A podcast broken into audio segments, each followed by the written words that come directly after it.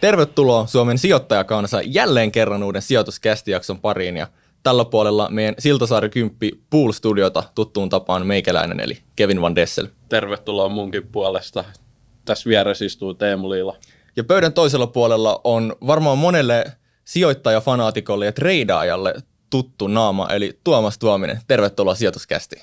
Kiitos. Tämä kutsu tuli vähän puskista. Mä olin sillä lailla, että hetkonen, että teillä on niinku jotain oikea tyyppejä käynyt vieraana täällä. siis meikä tuli yhtäkkiä tänne, mutta siisti olla, koska mä en ikinä ollut vieraana ikinä missään podissa. Niin... Totta, me ihmeteltiin tässä ennen jakso alkuun. Nyt Tuomakselle kutsuu, koska Tuomas todellakin on ansainnut sen. Kyllä. Ja Kiitos. lähdetään lämpäkyssäreiden voimin liikkeelle ja ihan ensimmäisenä tällainen, että mistä sun niinku taustat tähän treidaamiseen oikein alun perin lähtenyt, koska mä muistan, että sä sijoitit enemmän fundamenttipohjalta vielä joskus. Joo, mä tota, on sijoittanut jo s- niinku aktiivisemmin, siis, tai että on ollut oikeasti kiinnostunut sijoittamista noin 10 vuotta.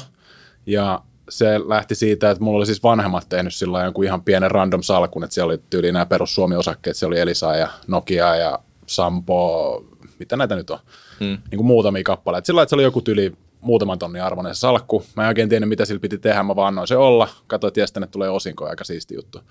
Ja sitten tota, äh, mulla yksi kaveri oli siis kiinnostunut sijoittamisesta, ja sitten vähän niin kuin sitä kautta sillä että hei, että et vähän siistiä, että raha voi tehdä sun niin kuin puolesta töitä, että et mun ei tarvitse itse välttämättä käydä niin paljon töissä tai ollenkaan töissä niin kuin parhaassa tapauksessa. Ja sitten kiinnostui enemmän ja, ja tota, sitten se ehkä lähti ensin jostain indeksisijoittamisesta, mutta sen jälkeen sitten evoluution kautta tota, osinkosijoittamiseen, koska sitten sieltä saa niin kuin oikeasti rahaa. Joo. Ja sitten tota, sitä kautta vaan niin kuin koko ajan aktiivisemmaksi ja aktiivisemmaksi sitä myöten, kun kiinnostuu enemmän ja enemmän markkinasta. Onko osingot ilmanen lounas? Ei ne taida olla. No kyllä ne siis siinä mielessä on. Tai siis sillä että jos miettii, että sä laitat rahaa sisään jonnekin ja se tulee rahaa backiin. Siis sillä niin kuin, ei voi sanoa sata varmasti. Mutta sillä että jos sä laitat johonkin tiedätkö, tällaiseen joku Sampo, mikä on maksanut osinkoja ties kuinka kauan ja kasvattaa osinkoa. Mm.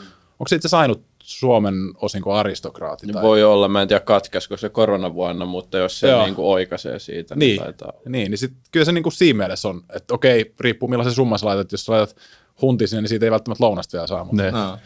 Sellainen safety-kassavirta. Jep. Niin, Kyllä just se on osingoissa hyvä. Tota, moni varmaan tietää sun Traders Clubista ja siellä itse asiassa heiteltiin juttua, että olisi pitänyt hommassa sulle semmoinen sijoituskästi lätse, minkä sä olisit heittää, niin kuinka monta kertaa sun pitää ennen nauhoituksia niin heittää sen, ennen kuin se oikeasti osuu siihen kameraan?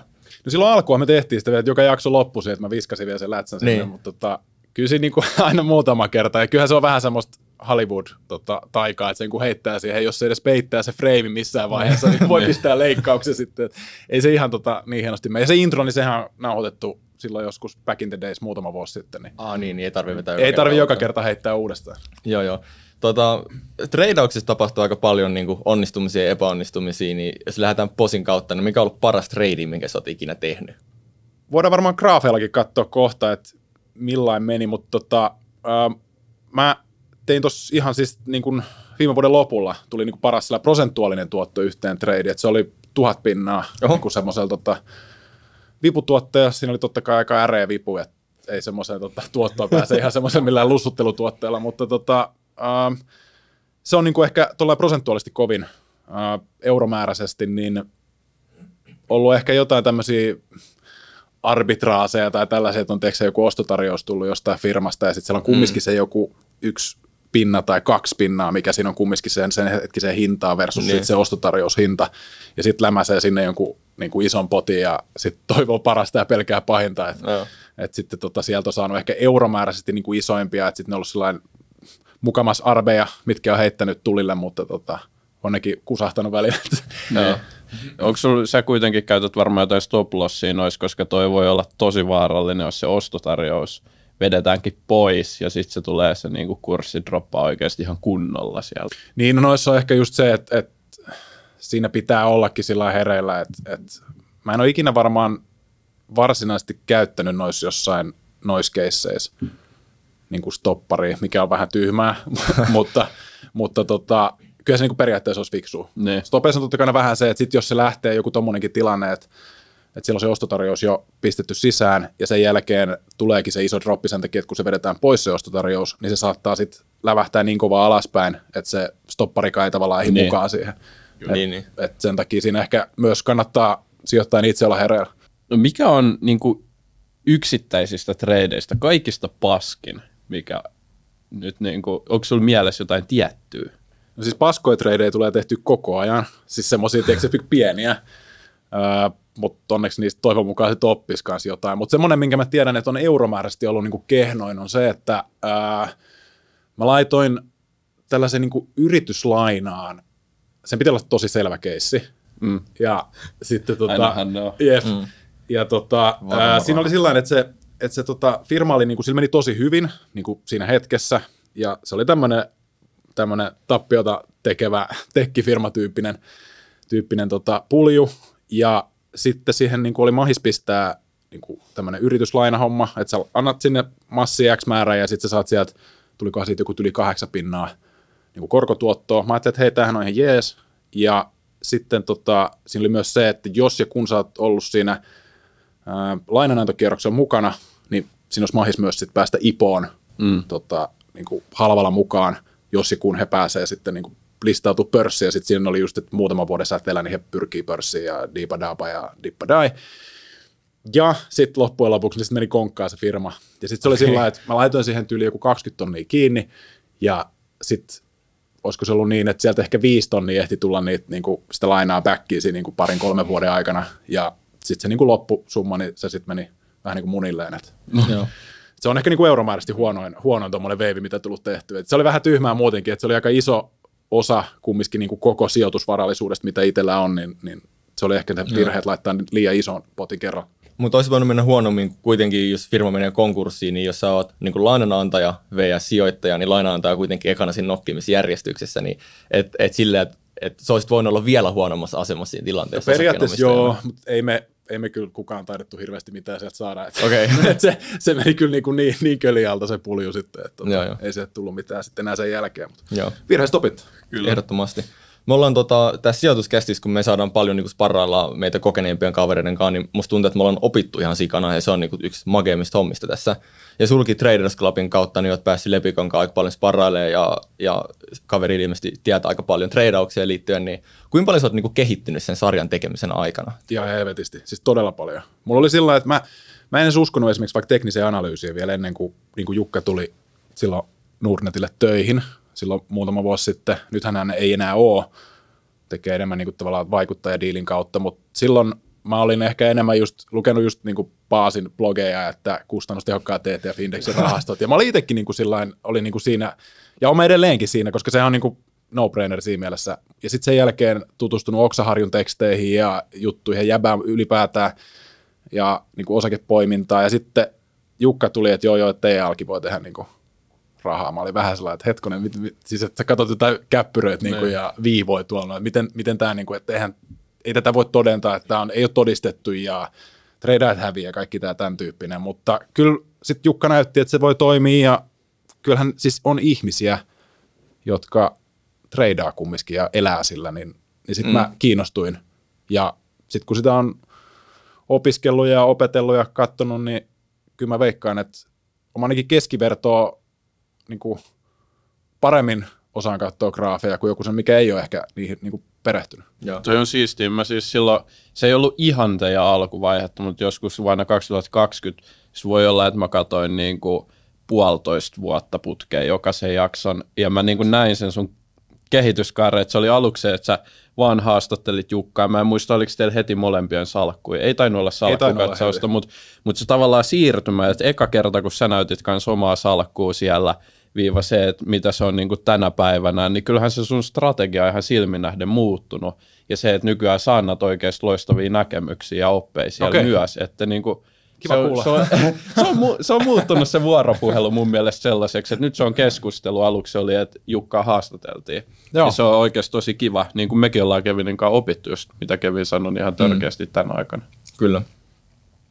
Hypätään nyt vielä pureksi tota, niin kuin itse treidaamista ja lähdetään siitä, että kannattaako se treidaaminen. Me kaivettiin vähän tuosta dataa, jotka oli vähän risteäviä, mutta ehkä niin kuin suurimmassa osassa oli tällainen luku, että noin 10 prossaa vaan ja voitolliseksi treidatessa, niin mitä mieltä saat tästä, että kannattaako treidata ollenkaan? Kannattaako treidata ollenkaan? Joo, miksi ei? Tai siis sillä että se on vähän sillä että, että kun mä itse niin tykkään, mulle ehkä toi treidaaminen ja tämä tekninen analyysi, mä oon ehkä sen takia niin kuin kiinnostunut ja halunnut sitä opiskella ja ihmetellä. Ihan vaan siitä syystä, että mä oon visuaalinen tyyppi. Mulla on jotenkin miellyttävämpää katsoa noita graafeja ja liukuvia keskiarvoja ja pyrkii niin kuin hahmottaa erilaisia kuvioita ja kuvia siellä, kuin se, että mä lukisin jotain niin kuin, tiedätkö, tuloskertomuksia niin. ja mm. Excelöisin jotain PE-lukuja ja muuta. Mä en, mä en niin kuin ihmisenä vaan hirveästi nauti siitä. Niin minkä takia ihmisen ei pitäisi tehdä jotain, mistä hän nauttii. Niin, kyllä. Se on totta kai vähän sillä että, että, että niin kuin sanotaan aina, että kaikki treidaajat hävii pitkässä juoksussa, ja kyllä varmaan suurin osa häviikin, en mä niin kuin sitä väitä, mutta sitten taas toisaalta olisiko se vähän pöli, pöliää sanoa, että, että treidaamista ei kannata ollenkaan tehdä, niin mun mielestä se on kyllä vähän pöliää. Niin, tai siis sillä että, että se on vähän sama kuin se, että sanoisit, että älä pelaa fudista, kun ei, sut, ei susta voi tulla ammattilaista. Niin, no just näin, tai sitten sama, että niinku, eihän osi, osakepoimintakaan ole kannattavaa, niin kuin jos miettii sitä, että verrataan indeksiin siihen, että sä voisit sijoittaa indeksirahastoon, niin suurin osa osakepoimijoista kulujen ja verojen jälkeen hävii kuitenkin indeksille. Mutta silti me tehdään sitä, koska se on meille valtavan iso oppi ja me hyödytään siitä oikeasti niin kuin monella tapaa. Mutta toisaalta tässä tulee sitten se, että osakepoimintakin on plussummapeli, että voiko sä oot huono siinä, se ikään kuin jätät rahaa pöydälle, niin sä kuitenkin teet fyrkkaa, ellei sä on niinku tosi huono siinä, mutta aina kun sä kuuntelet sijoituskästiin, niin sä et ole. Mutta kun treidaaminen on vähän niin kuin miinussumma peli, koska sä usein teet niin paljon kauppaa, että sitten tavallaan se yhtiö ei, ei tuottaa sulle lisäarvoa, vaan sitten sä vaan maksat niitä juttuja, niin siitä ehkä tulee se logiikka, että kannattaako treidata vai ei. Mutta voiko sitä miettiä silleen, että vähän niin kuin jos mä vaikka käyn salilta tai pelaan koripalloa ja mä maksan siitä niin maksuun, niin voiko sä niin miettiä, että treidata on harrastus, mistä sä ehkä sitten niin maksat? Kyllä se ainakin mulle on harrastus. Mä en elä treidaamisella. Ja siinä ehkä just se, että miten sä määrittelet treidaajan tai voitollisen treidaajan ensinnäkään. Että onko se se, että hän niin kuin elää sillä, että se mm. tekee niin paljon massia, onko se niin kuin niin. joku kattohuoneisto tuolla ja ihan helvetisti autoja. Ja sillä, että se on niin kuin tosi leveätä elämää? Vai onko se sitä, että hän vaan nyt harrastelee ja tekee tiedätkö, joku 20 euroa kuussa tyyliin tili tai jotain. Että onko se voitollinen treidaaja silloin? Mun mielestä se on voitollinen treidaaja silloin, mutta onko se niin kuin järkevää – jos hän nauttii siitä, niin miksei, miksei se olisi järkevää. Et mm. Siinä mielessä niin ehkä just se sun niin. kysymys oli just se, että mikä se nyt olikaan? Et sä vähän niin kuin, et, se, on, se on vähän niin kuin, että kun sä maksat sun harrastuksista, niin, niin samalla jep. jos sä oot huono tradea, mutta se on siistiä, niin se on vähän niin kuin harrastus. Just näin. Kyllä. Just näin pointti. Ja ennen kuin mennään nyt parhaiden työkalujen kimppuun, niin tähän väliin kaupallinen tiedote rakkaalta yhteistyökumppanilta Arnilta. Ja tuttuun tapaan meitsillä kä- kädessä Arnin XO Eben kello ja, ja Kevinillä Atlas Even kello. Ja miksi me digataan näistä tosi paljon, niin että näissä käytetään suomalaista designia, se on tämmöinen makea skandinaavinen suomalainen design, ja tässä käytetään aitoi luonnon materiaaleja. Jotenkin ei tule semmoinen, että se on semmoinen heiluva niin kuin muoviranneke, vaan että se tuntuu oikeasti niin kuin laadukkaalta ja se näyttää makealta. Ja Tuomas, sulla ei ole Arnin kelloa ranteessa, mutta ei. koska me ollaan sijoituskästissä, niin asia pitää korjata, joten me halutaan lahjoittaa sulle. Ei ummi. Oikeesti? Kyllä. Tuleeko täältä joku semmoinen vieteriukko? Tai ei Onko tämä oikeasti? Joo, joo.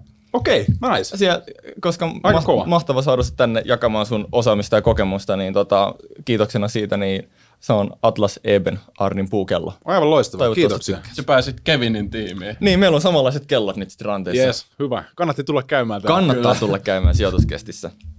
Kiitoksia paljon. Joo. Ja kiitos totta kai Arnille, Arnille yhteistyökumppanuudesta. Kevin tästä tulevaisuudesta moro. Me unohdettiin sanoa, että me hommattiin teille koodi, eli sijoitus 15 koodilla saatte Arnin tuotteista 15 prosentin alennuksen, eli ottakaa haltuun. Mutta nyt hypätään työkaluihin tai semmoisiin juttuihin, että niin kuin ikään kuin metodeihin, miten sä käytät treidaamisessa, niin haluatko sä nyt droppaa meidän kuuntelijoille ja myös TikTok Live-kuuntelijoille silleen niin kuin top kolme parasta juttua, lempijuttua, miten sä hyödynnät treidaamisessa?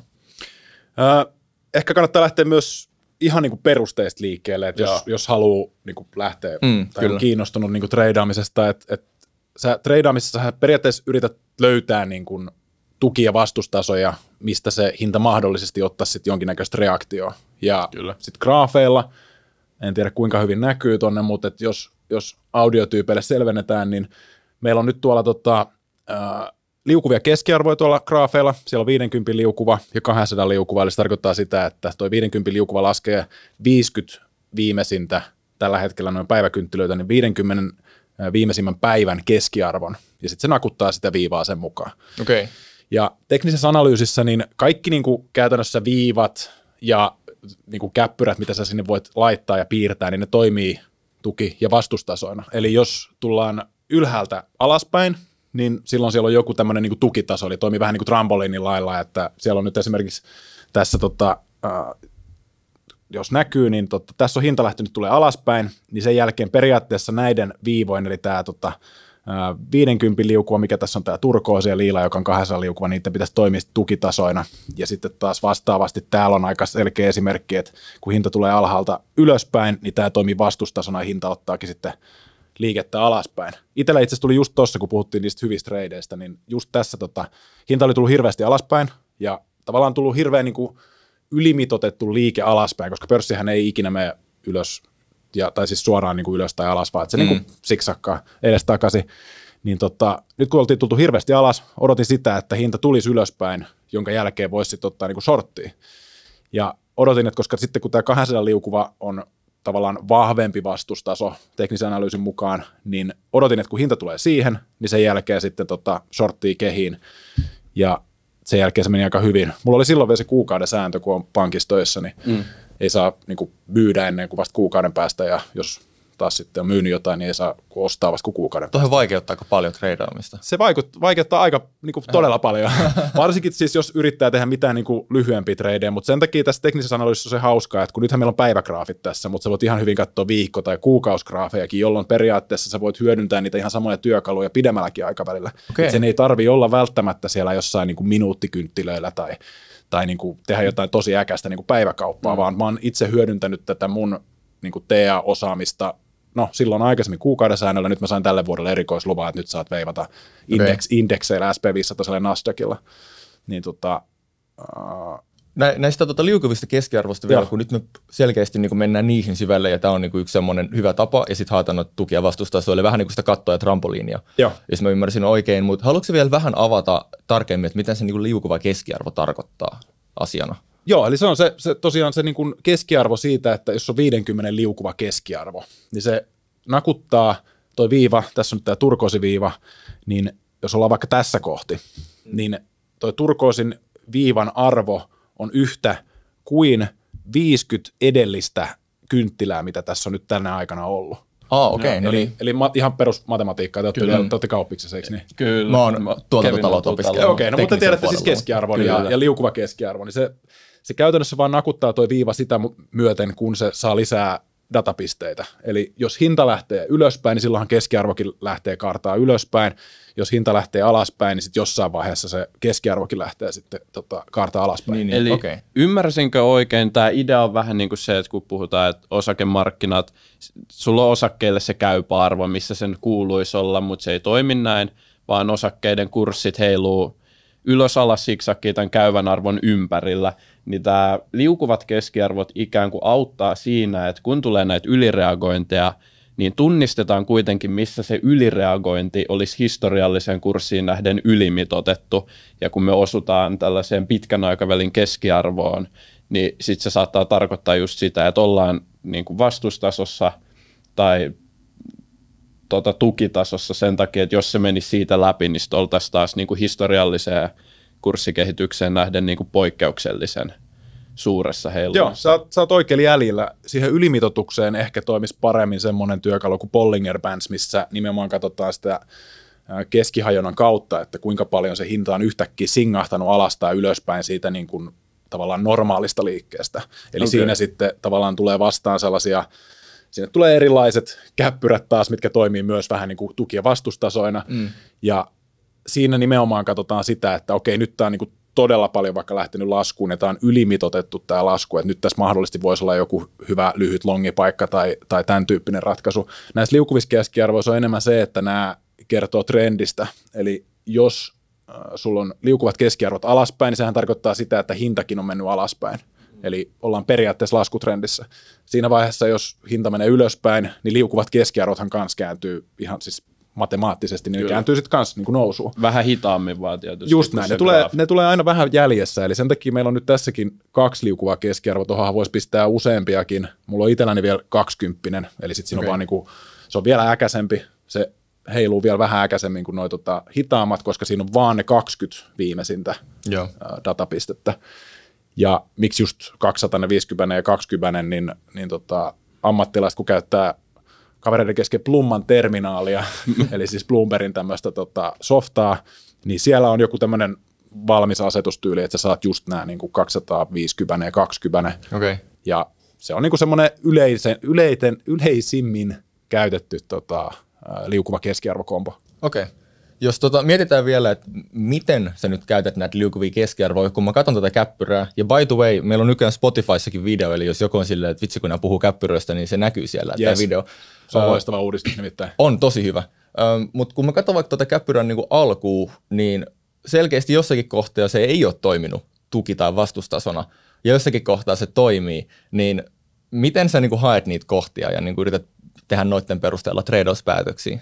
Pitää ehkä TAsta sanoa sen verran, että tai ylipäätään treidaamisesta, koska siis treidaa ihan erilaisia. Mä nyt itse tykkään käyttää teknistä analyysiä, joku ehkä tykkää treidata uutisia, joku treidaa jollain ihan muulla, tiedätkö kuun asennolla tai jollain, niin kuin joku oli ilmeisesti tai bitcoinin jollain niin kuin T-lehdillä tai jollain tähtikuviolla treidannut, mutta siis kun tapoja on monia, ja jos joku kokee, että joku toimii, niin sitten se toimii sillä välillä. Mutta pitää huomioida se, että jokainen strategia toimii todennäköisesti jossain vaiheessa, mutta mikään ei toimi aina.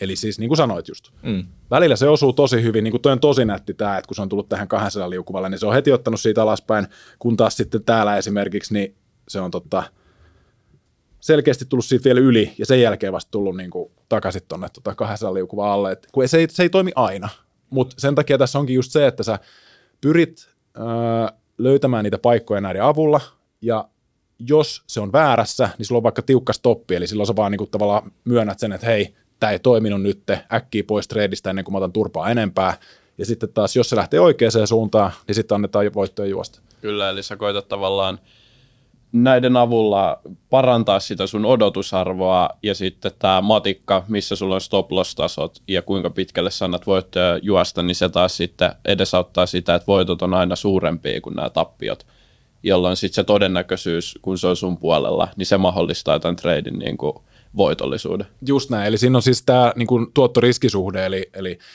ää, jos nyt sanotaan, että vaikka tässä treidissä, mikä mulla oli, että laitetaan tuohon, tota, ostetaan shorttia tässä, ja se stoppi on vähän tuossa yläpuolella. Mä otin sen ihan sen takia niin läheltä sen stoppitason sille tuotteelle, se menee knokki ja se menee nolliin. Ja sitten taas, jos se menee oikeaan suuntaan, niin siinä on todella väkevä vipu, jonka jälkeen saa sen kunnon tuoton. Niin tota, siinä on just se, että ää, kun se tappio on pieni, mutta siinä on mahis isolle voitolle, niin mun ei tarvi olla niin montaa kertaa oikeassa, jos ne voitot on isompia. Eli jos nyt sanotaan, että jos niin, Niin, sä aina niin. lähtisit hakemaan sillä, että sä häviit yhden yksikön tai voitat yhden yksikön, niin sunhan pitäisi olla silloin yli 50 pinnaa ajasta oikeassa, jotta sä jäisit niin kuin voitolle pitkässä juoksussa, mutta sitten jos otetaan kulut mukaan niin ja verot ja muut, niin sittenhän sä menet heti, tai tosi nopeasti Kyllä. miinukselle, jos se on yhden suhde yhteen. Mutta jos siellä on sillä, että sä voitat edes vaikka kaksi yksikköä ja häviit aina yhden yksikön, niin silloinhan sun ei tarvii olla kuin, äh, onko se 33 pinnaa ajasta oikeassa. Niin, Niin, niin. Sitten sä oot niinku break-evenissä. Et sitten se niinku, tavallaan sitä myöten, että jos sä otat sen ison tuoton, mutta pienet tappiot, niin silloin se sun oikeassa olemisen prosenttiosuus ei tarvi olla niin iso. Joo, joo, make sense. Ö, siirrytäänkö seuraavaan metodiin, vai onko sinulla näistä liukivista keskiarvoista vielä joku erityinen nosto, minkä sä haluat tuoda esille? Näistä, olisi, näistä voi niinku puhua todella paljon kaikkea, mutta lähtökohtaisesti niin liukuvat keskiarvot niin toimii, ehkä tuossa on hyvä esimerkki nousumarkkinasta, että kaikki muistaa, kun oli kiva, kun kaikki nousi vaan ylöspäin, Ihanaa aikaa.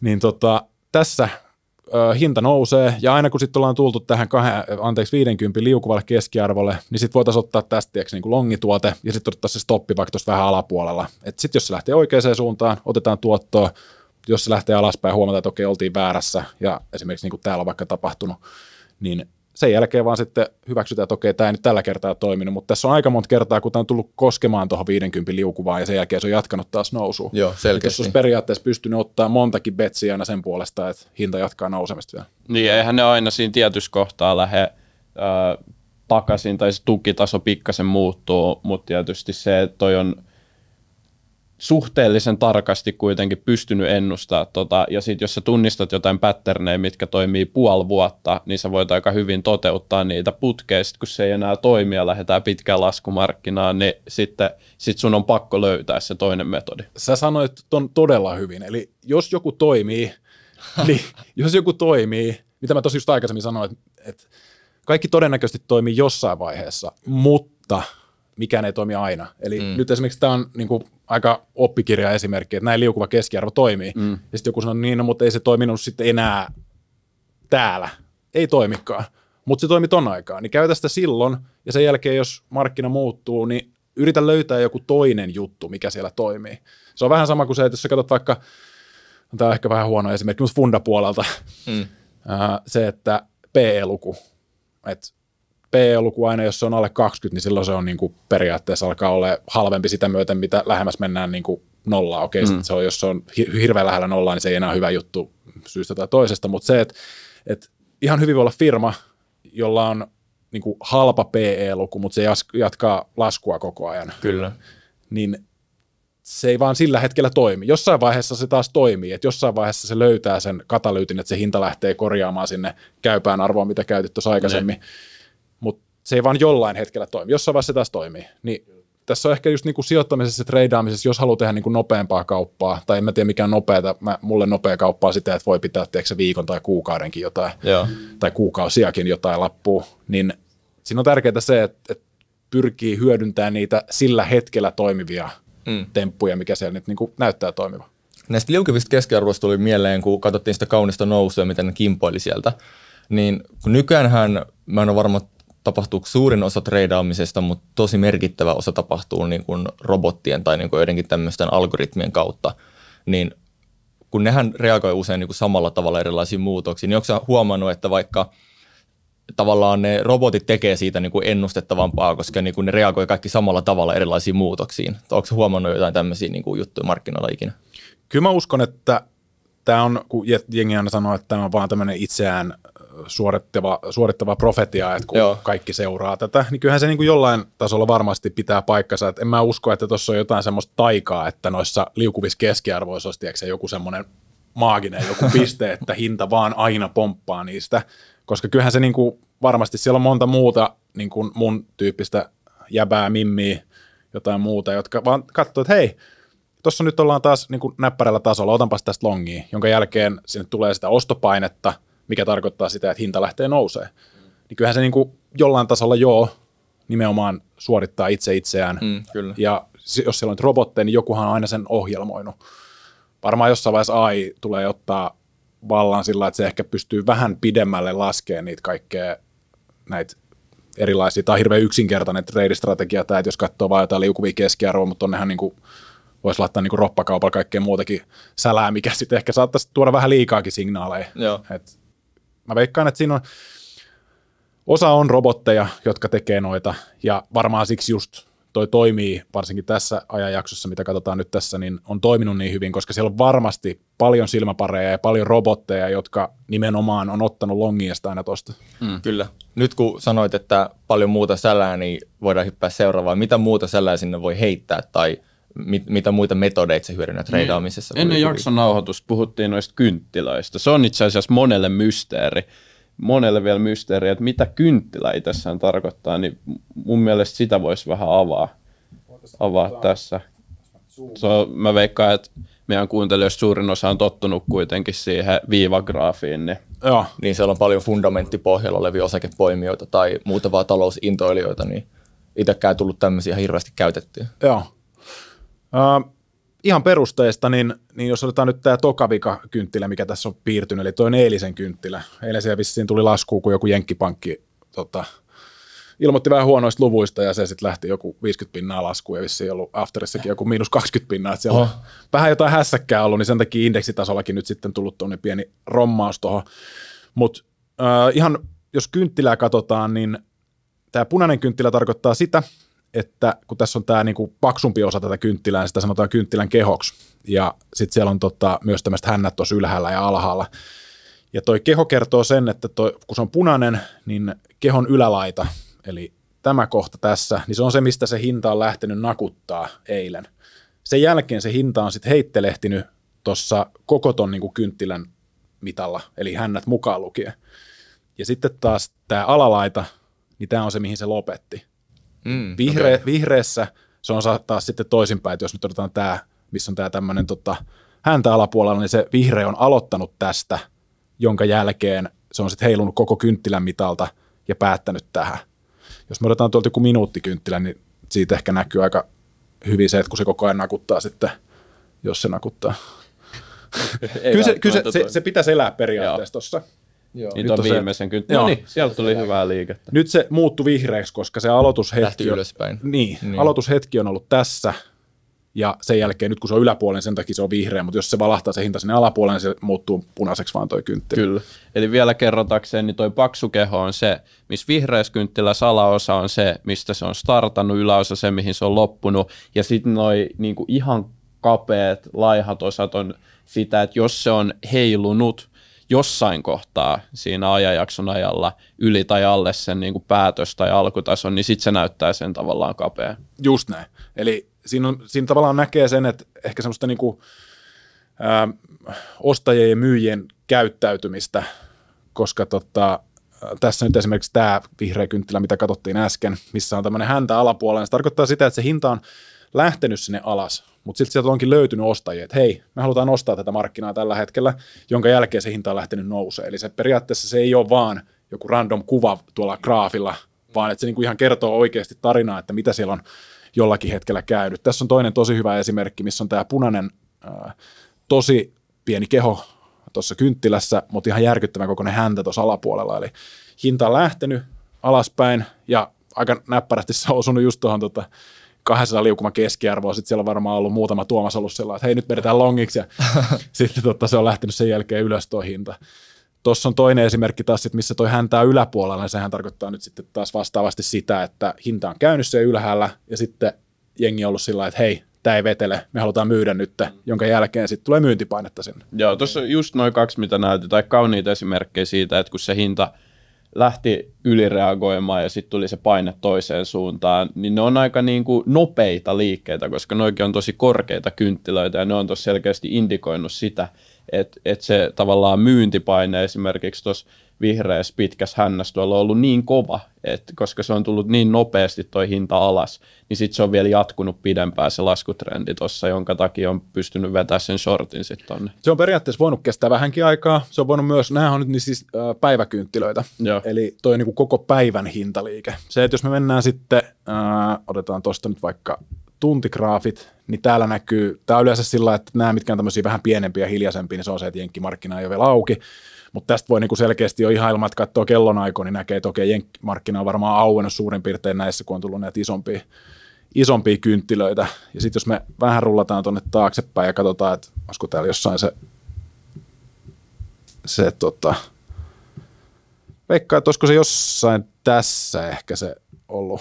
Voi olla, että on väärässäkin, mutta joka tapauksessa se voi olla, että tässäkin niin on ollut koko päivän pelkkää laskua ja sitten se näyttää se kynttilä joltain siellä päivägraafeilla, mutta sitten kun se tulet tuntigraafeille, se näyttääkin ihan eriltä. Et se on tavallaan, se pelkkä viivagraafihan kertoo sulle vaan se, että missä se päivä niin kuin lopettaa se hintaliikkeen, niin se ei tavallaan kerro sitä koko tarinaa, sä et pysty aistimaan sitä, että mitä siellä markkinoilla mahdollisesti tapahtuu, koska sä tiedät vaan, että mitä on tapahtunut päivän päätteeksi, eikä niinkään, että tässäkin esimerkiksi, niin tässä oli ihan hurjia liikkeitä, että katsoo, niin tuossa on ollut 4100 suurin piirtein toi tota, alin, tai itse asiassa on täällä asti, eli no joo, 4080 ja tuolla on 4180 suurin piirtein, niin tuossa on niin kuin ollut ihan järkyttävän kokoista liikettä koko päivä, että siinä on yhden tunnin aikana vedetty ylöspäin täysin, sen jälkeen seuraavan tunnin aikana vedetty täysin alaspäin, sen jälkeen vedetty taas ylöspäin, niin tuossa on tavallaan niin paljon liikettä, mitä esimerkiksi just niin kuin tradea, jos haluaa, niin pystyy hyödyntämään noita tommosia, että sitten just katsotaankin päiväkynttilää, niin se on mennyt tiedätkö, niin kuin dy, pienen liikkeen Joo, vaan niin. johonkin suuntaan, vaikka oikeasti Kyllä. on niin kuin tehty tällaista hirveätä niin kuin volatiilista Joo, liikettä. tämä oli hyvä pointti, että pystytään avaamaan myös niin kuin, aina pystytään ottaa se lyhyempi time frame, katsoa sieltä sitä tukea ja auttaa niin kuin tavallaan, että sit jos sulla on kaksi eri indikaattoria, mitkä sanoo jotain samaa suuntaan, niin se vielä vahvistaa sitä sun omaa tavallaan näkemystä siihen tilanteeseen. Yksi juttu, mikä piti sanoa, kun mä itse siis aikoinaan totuin katsoa aina viivagraafia, mm. mutta sitten kun mä oon just tyyliin katsonut Traders Clubia ja älynnyt, miten kynttilät toimii, niin nykyään kun mä katson sitä viivagraafia, kyllähän sä saat periaatteessa niin kuin yhden päivän sisään, vaikka että se näyttää niin kuin minuutille se viiva, mutta sitten kun se ei sisällä mitään dataa, vaan se on, että tällä minuutilla tämä hinta on päätynyt tähän pisteeseen, mutta sä et näe sinne sisälle, että missä se on heilunut, mikä on se range, niin se on oikeasti sisältää niin paljon vähemmän informaatiota, että nykyään mäkin heitän näin kynttilät, just jos mä seuraan osaketta, vaikka mä tekisin fundasijoittamista, koska se vaan tuntuu, tuntuu niin tyhmältä niin käyttää sitä viivagraafia. Niin. Se saattaa tavallaan enemmän työkaluja sun pakki, että se on vähän sama, että jos sä katsoisit jotain funda-analyysiä ja sitten sä katsoisit vaan PE-lukua, että sä et haluiskaan niin. sitä niin kuin viereistä vaikka PB-lukua tai mikä se toinen onkaan, mitä sä haluat katsoa. Et mun mielestä niin kuin, minkä takia mä oon itse tykkännyt ottaa teidän mukaan, mä katson edelleen fundaa sillä niin kuin päällisin puolin mä en tee mitään todella hevejä analyysejä. Mä katson mieluummin jonkun Inderesin tiedätkö, tavoitehinnan ja jonkun niin nopeat jotkut bulletit jostain firmasta, jos mä haluan tietää, että miten jollain puljulla menee. Mutta mä en jaksa itse lähteä niin kuin analysoimaan. En mä niin kuin väitä, että mä osaisin hirveän hyvin tai paljon paremmin ainakaan analysoida kuin joku tyyppi, joka tekee työkseen sitä. Niin mä mieluummin katson sen niin kuin sieltä, että hei, tällä firmalla menee niin kuin päällisin puolin ihan ok, okei, okay, tehnyt varmaan semmoisiakin sijoituksia, missä ei mene hyvin, mutta, mutta joka tapauksessa, jos, jos on joku sellainen firma, millä menee hyvin, niin mm. sä saat myös TAlla sitten vähän niin kuin lisää työkaluja siihen sun tekemiseen, että hei, okei, nyt mä tiedän, että tällä firmalla menee hyvin, mutta mä haluaisin vielä löytää semmoisen jonkun hyvän ostopaikan. Että jos vaikka otetaan esimerkkinä Alibaba, jolla periaatteessa piti olla ihan niin kuin OK-hinta silloin jossain parin huntin kohdilla, mutta sen jälkeen se vaan jatko laskuu koko ajan alas, alas, alas, alas, alas. Teidän avulla sä ehkä pystyt vähän jollain tapaa niin kuin luovimaan sitä, että missä se pohja mahdollisesti on.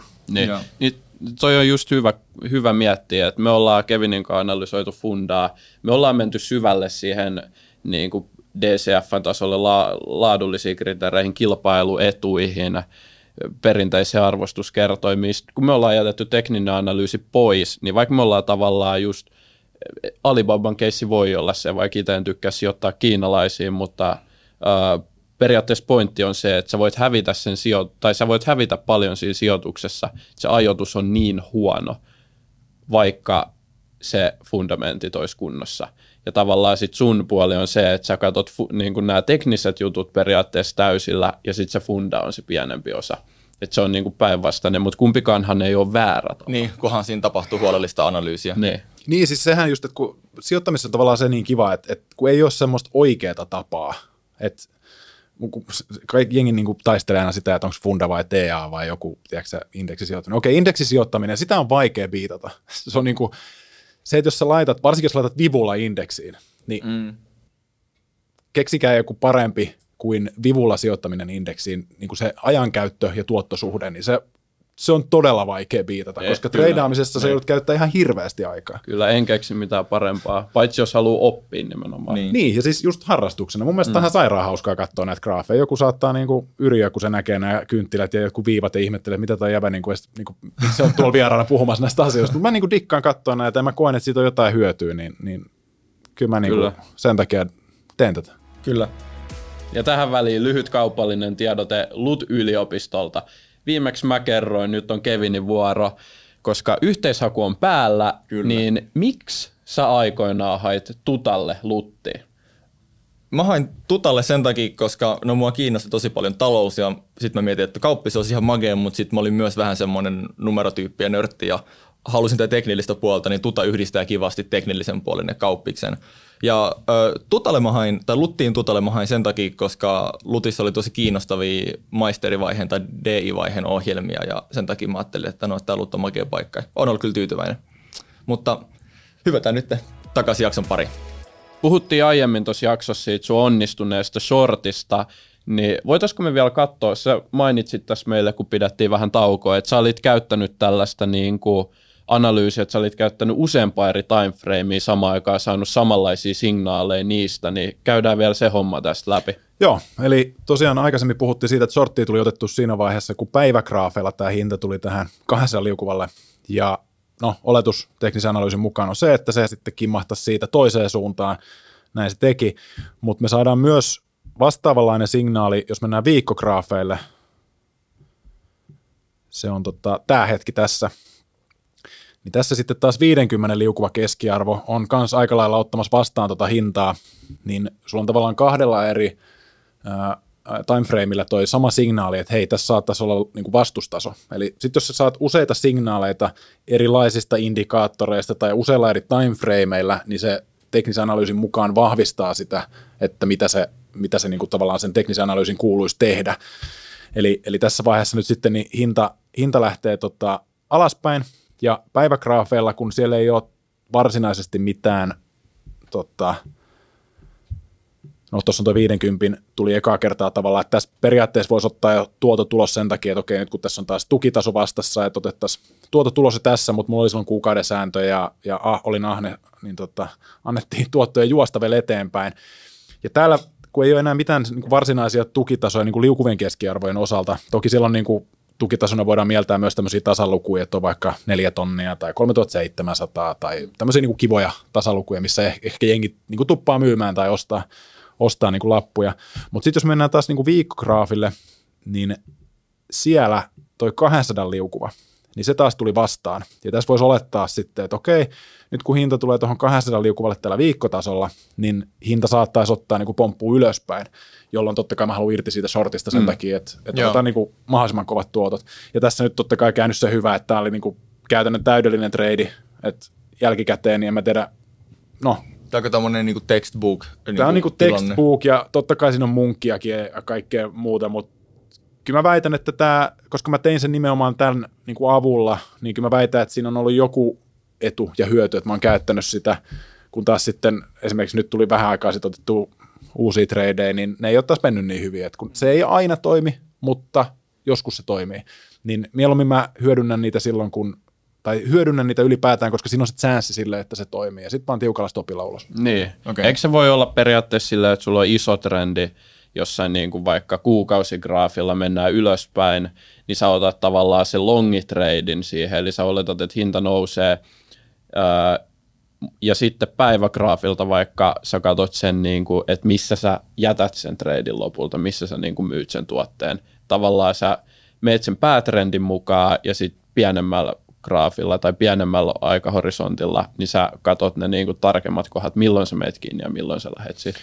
No sitä voi just niin kuin miettiä, että jos haluat tehdä vaikka jotain tosi pitkiä sijoituksia, sanotaan, että sä haluat jotain niin kuin useiksi vuosiksi ostaa jotain lappua, niin voi olla ihan hyvin, että sitten jostain niin kuin viikko- tai kuukausgraafeet löytyisi semmoinen spotti, että hei, että tässä on mahdollinen tukitaso, niin mä otan mieluummin vasta täällä kuin vähän aikaisemmin. Että jos siinä on vaikka hirveä niin kuin laskutrendi ja sitten sanotaan nyt, että se P-luku näyttää koko ajan edullisemmalta, edullisemmalta, niin sitten siellä on kumminkin se joku tukitaso, missä oletettavasti löytyy se pohja. Sehän saattaa olla, että se menee siitä läpi, mutta se on joka tapauksessa ainakin alempana kuin se sen hetkinen hinta. Mm. Totta kai se semmoinen niin dollar cost average, että sä ostat pikkuhiljaa, niin se on niin kuin ihan kiva taktiikka, mutta sitten itsellä ehkä tullut niin monesti ostettua vaan sitten niin putovia puukkoja, että siinä ottaa turpaa koko ajan enemmän ja enemmän. Et mä tykkään itse käyttää sen takia teknistä analyysiä, että sieltä voisi löytää sen niin kuin eksaktin pohja. Ja tämä on niin kuin myös kiinnostava tapa yhdistää niin kuin semmoista fundamenttipohjaista osakepoimintaa, että heitä on kiva yhtiö, tämä tulee menestyä, mä haluan omistaa sitä yhtiötä, ja sitten niin kuin teknisellä analyysissä voit katsoa, että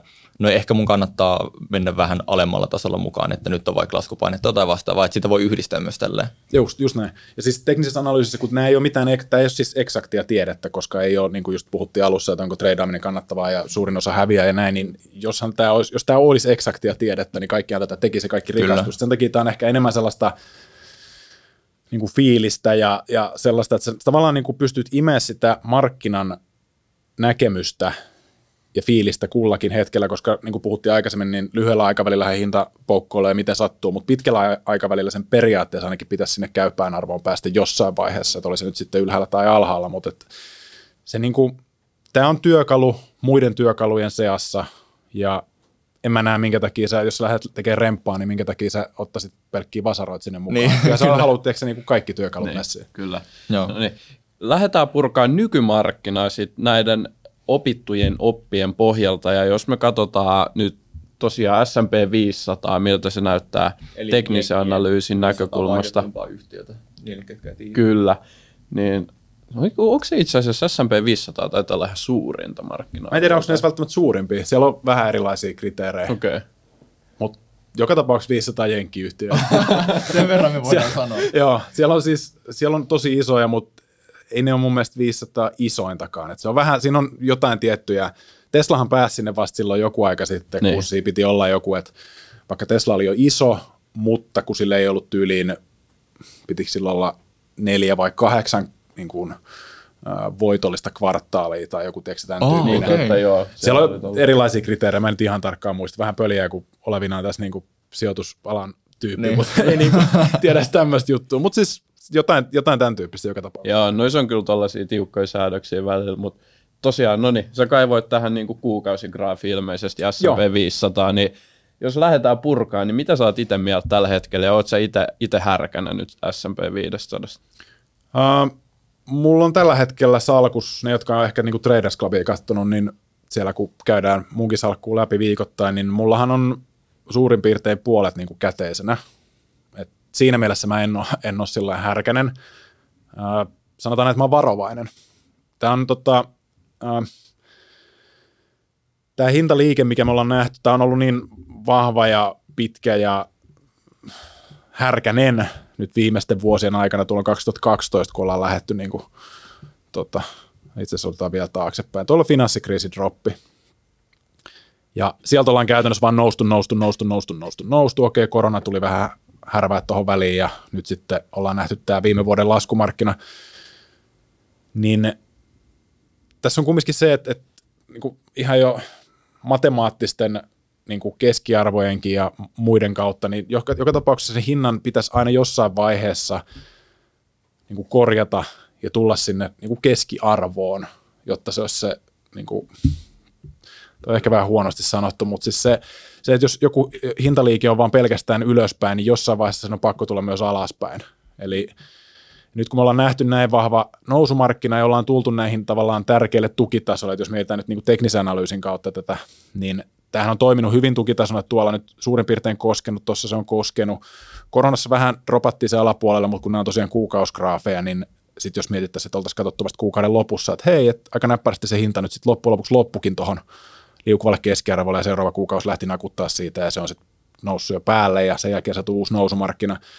Nyt ollaan taas tultu tuohon 50 liukuvalle koskeen ja, ja se niin kuin, mitä useam, teknisen analyysin mukaan mitä useamman kerran sä hakkaat jotain tuki- tai vastustasoa, niin jossain vaiheessa vaan niin kuin menee rikki. Eli jos sitä mietitään semmoisena jonain lasisena seinä tai kattona, että, että kun sä tarpeeksi kauan niin kuin hakkaat sitä, niin sehän vaan menee väkisinkin rikki. Niin ehkä tässäkin sama, että mulla on pieni pelko ollut jo pidemmän aikaa.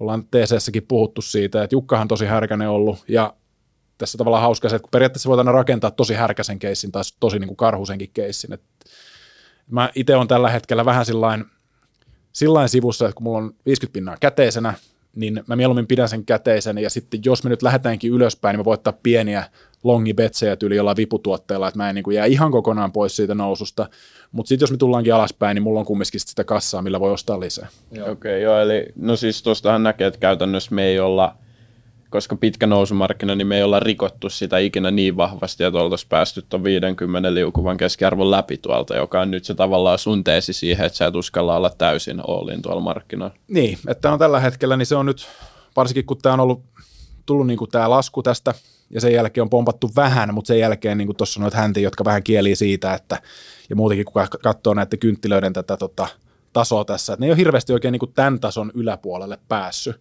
eli siitä on löytynyt myyjiä aina. Mm. Niin onko niitä myyjiä edelleenkin tuolla tasolla liikaa, jotta hinta ei pääse nousee sen ylös tai sen yläpuolelle, niin sen takia mä oon vielä varovainen. Sitten jos me lähdettäisiin niin tämän 4100 tason yläpuolelle, niin mä olisin ehkä vähän sillain toiveikkaampi ja uskaliaampi sen suhteen, että voisi ottaa enemmän niin kuin longibetsi omaa salkkuun. Tämä ei tietenkään mikään sijoitussuositus, mutta mä itse siis niin näen sen näin. Joo.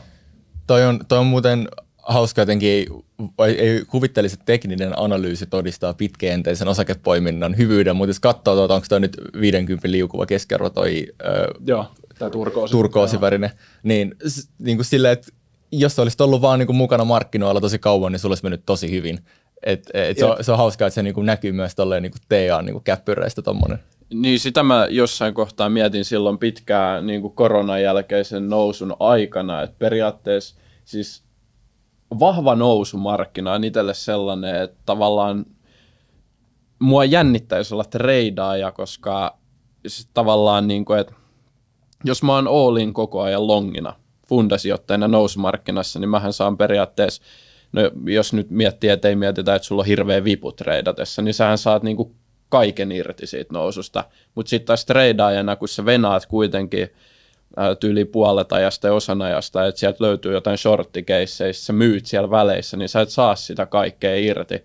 Näin te olette Lepikön kanssa muistaakseni puhunutkin, että se on tavallaan teille ollut hyvä asia, että nyt ollaan saatu sivuttaismarkkinaa ja laskumarkkinaa, koska silloin kun fundamenttisijoittajat häviää, niin teillä on mahis olla nollassa tai sitten plussalla siinä koko ajan. Joo, kyllä siis silloin, jos, jos on niin kuin valmis tekemään myös muutakin kuin long only sijoittamista, niin silloinhan totta kai just sivuttaismarkkinat, mielellään mahdollisimman iso liikettä pitäisi olla, että siitä voisi tehdä jotain, koska se on sivuttaismarkkina aika vaikea myös treidata siinä mielessä, että kun ei ole sitä semmoista selkeää suuntaa, mutta sitten jos mentäisi jonnekin graafille tuolla noin ja sitten se vetäisi jotain selkeää siksakkiä ja sä pystyisit suoraan piirtämään viivan, että hei, tämän tason yli tämä hinta ei mene ja tämän tason ali tämä hinta ei mene, niin mm. niin periaatteessa sä pystyisit siinä vähän niin kuin sillain ottaa vaan sitten aina sorttia, kun tulee siihen tason ylälaitaan, ja sitten taas sieltä alalaidasta niin longiin, ja sä voisit nakutella sitä aina niin kauan taas, kun se toimii.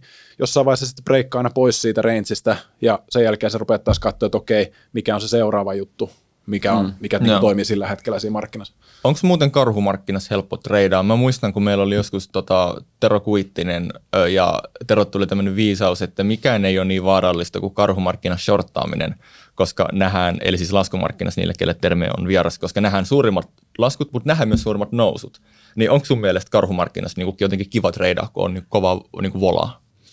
Riippuu vähän, että millä, sä, tai millä tuotteella. Jos sä oot vetänyt osakkeen shortiksi, niin sullahan on teoreettinen teoreettinen niin kuin, äh, tappioraja on ääretön, koska niin. periaatteessa jos osake voi nousta äärettömiin niin kuin teorian tasolla, niin silloinhan se sun sorttikin, niin jos sä oot vetänyt, sanotaan, että sä vedät Nokia sortiksi ja Nokia vaan jatkaa niin kuin ylöspäin hamaan tappiin asti, niin sä koko ajan mm. otat vaan enemmän enemmän perseeseen, niin se ei se ole niin kuin millään tapaa fiksua, mutta sitten jos, äh, jos sulla on joku tommonen tuote, niin kuin mitä mä itse käyttänyt, joku viputuote, joka tota, ää, vaikka knokkaa tiettyyn tasoon, niin en mä häviä sen enempää. Sanot, Mitä tarkoittaa nyt knokkaa tiettyyn tasoon? Eli se knokkaa tiettyyn tasoon, niin mulla on, tota, mä oon käyttänyt noita Unlimited Turboja, mikä on siis semmoinen tuote, että äh, jos nyt otetaan vaikka sortti-esimerkki, että silloin jos markkina laskee, niin mä teen tuottoa sillä, mutta sitten jos se lähtee ylöspäin ja tulee tiettyyn hintatasoon, niin se knokkaa ja se vähän niin kuin erääntyy arvottomana se tuote. Ja mä ah, okay. menetän niin kuin kaiken siihen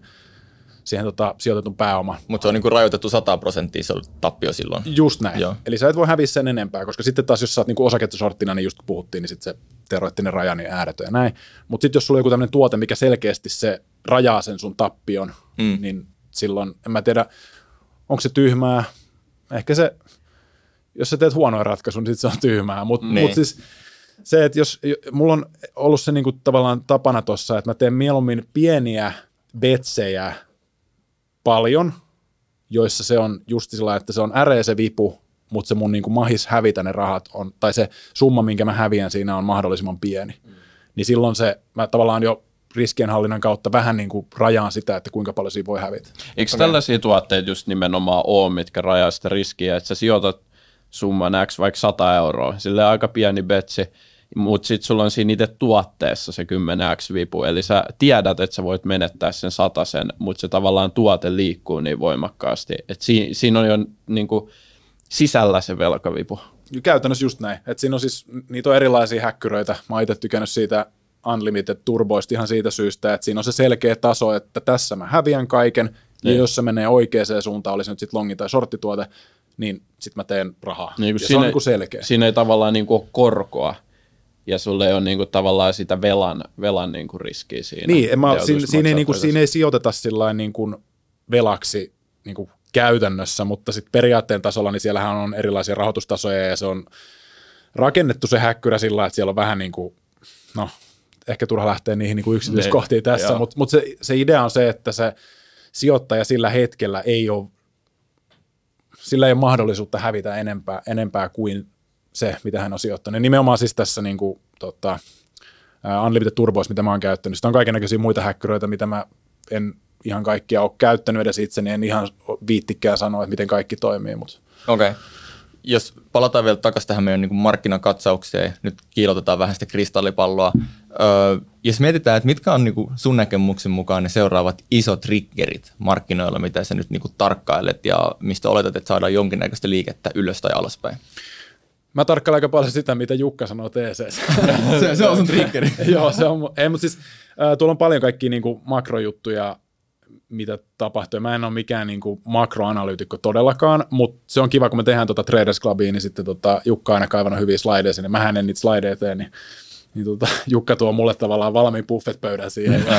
sitten mä saan katsoa aina. Mutta siis äh, mitä nyt tulo, tulossa, niin äh, tässä tulee inflaatiolukuja, työttömyyslukuja, ja ne taas sitten vaikuttaa siihen, että miten keskuspankit reagoi, ja aikooko he kiristää korkoa mm. entisestään, ja sitten taas niin kuin varmaan katsojatkin tietää, niin korot taas vaikuttaa aika paljon siihen, että, että tota, miten osakemarkkina reagoi, koska sitten jos korot kiristyy, firmoilla on vähän tiukempaa, kotitalouksilla on vähän tiukempaa, ja sitten jos se tilanne jatkuu pitkään, niin se tavallaan niin kuin tukahduttaa sen, mm. sen niin kuin ympäristön. Sitten jos on taas vähän löysempää, niin kuin nähtiin, tämä on hyvä esimerkki tämä, että nyt kun on ollut löysä rahapolitiikka vuodesta tuolta finanssikriisin pohjalta, kun ruvettiin elvyttää, ja se on ollut vähän semmoista löyhää, on laitettu lisää rahaa pelikoneeseen, vaikka ei ehkä varsinaisesti olisi tarvinnut ainakaan kaikissa tilanteissa ainakaan niin paljon.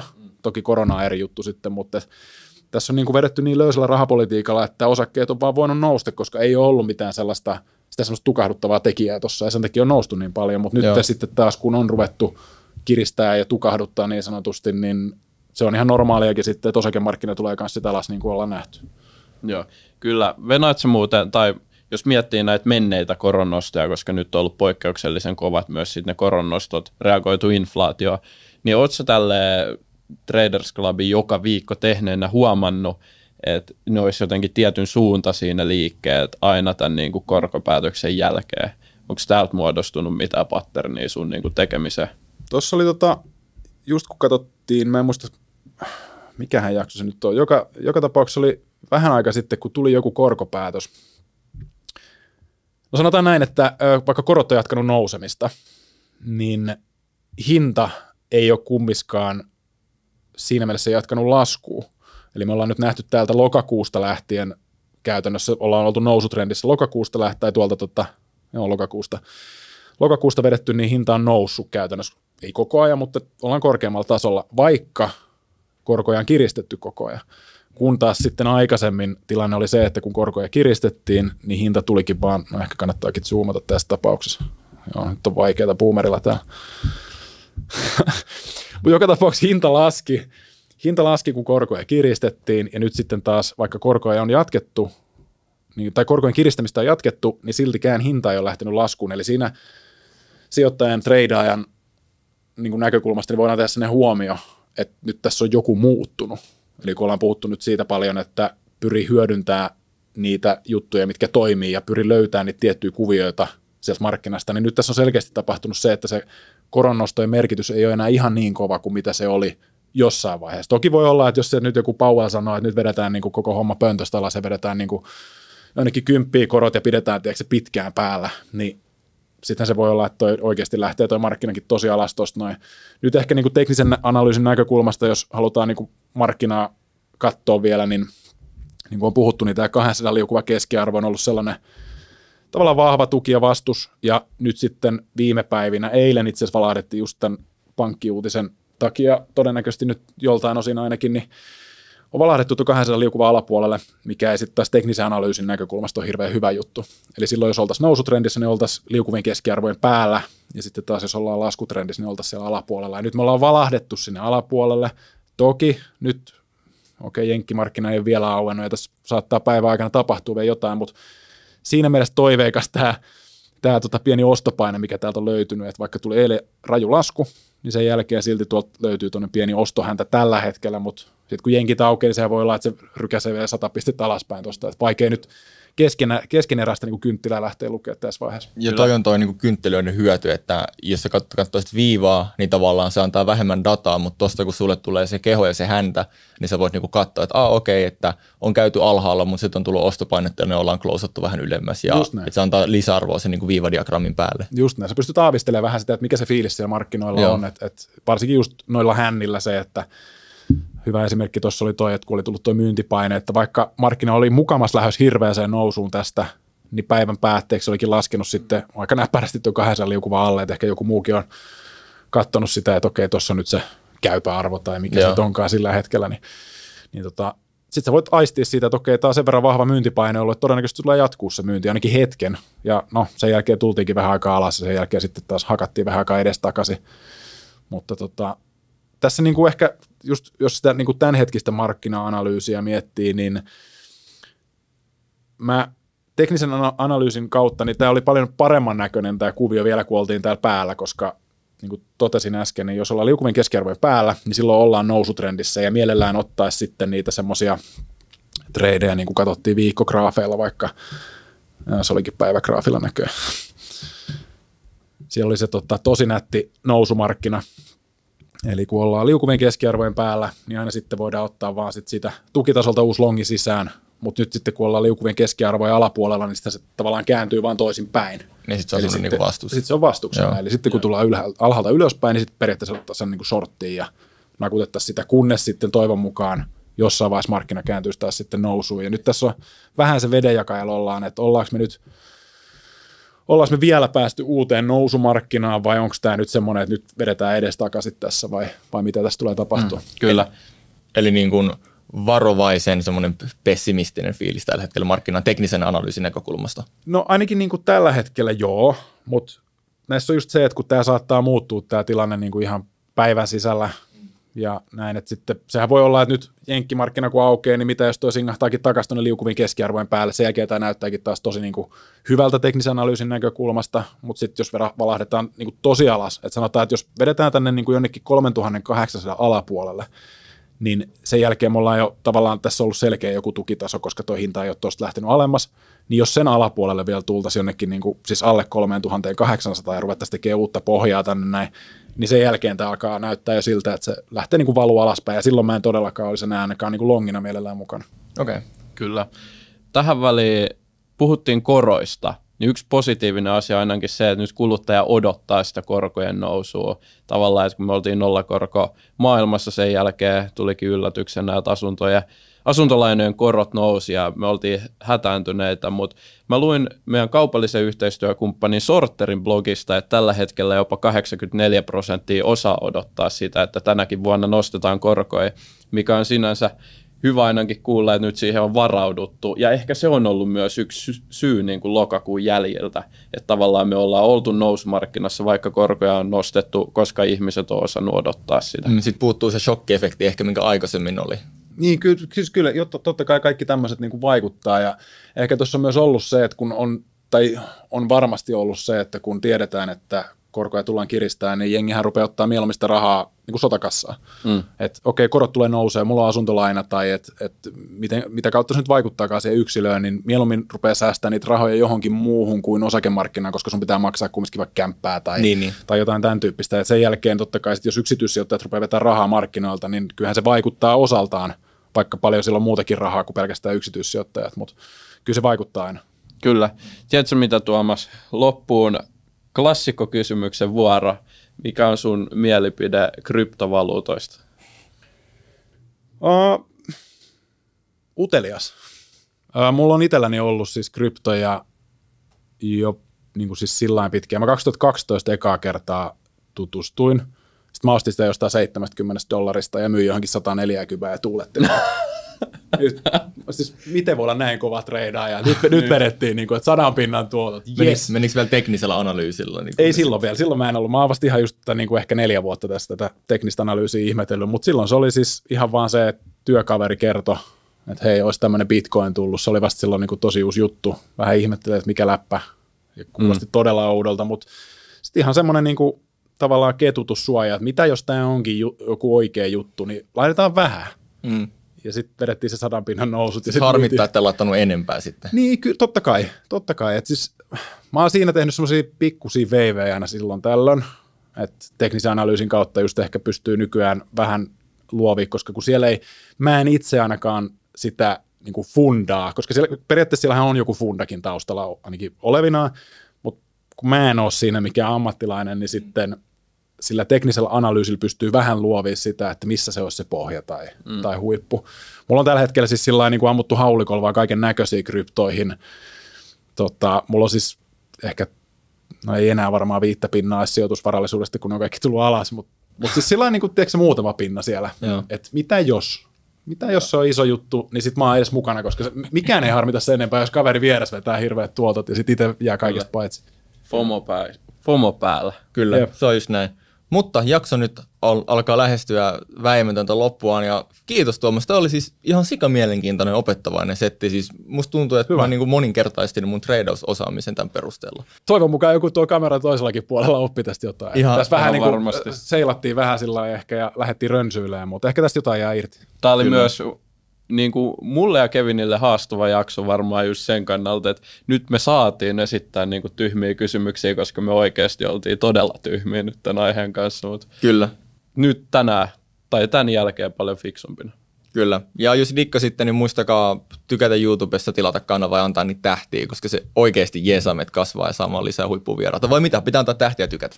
Joo, totta Joo. kai. Ja No siis niin, totta kai, kuulitte. äh, pistäkää toi Nordnet Suomen Tube-kanava, totta kai. Meillä on siis Traders Club, siellä on viikoittain tulee, katsotaan TAta ja Jukka laittaa hienoja graafeja ja, ja tota, slideja sinne, niin Kyllä, ottakaa haltuun sekin. just näin. Ja seuratkaa, sua voi seurata Twitterissä. Joo, Tuomas Tuominen varmaan joo mä oon nimellä. somessa aina IM Tuomaa, jos sen saa tuohon johonkin hienosti. Joo, Ehdottomasti. Niin tota, kande laittaa. En mä siis, mä en ole hirveän aktiivinen IGS enää.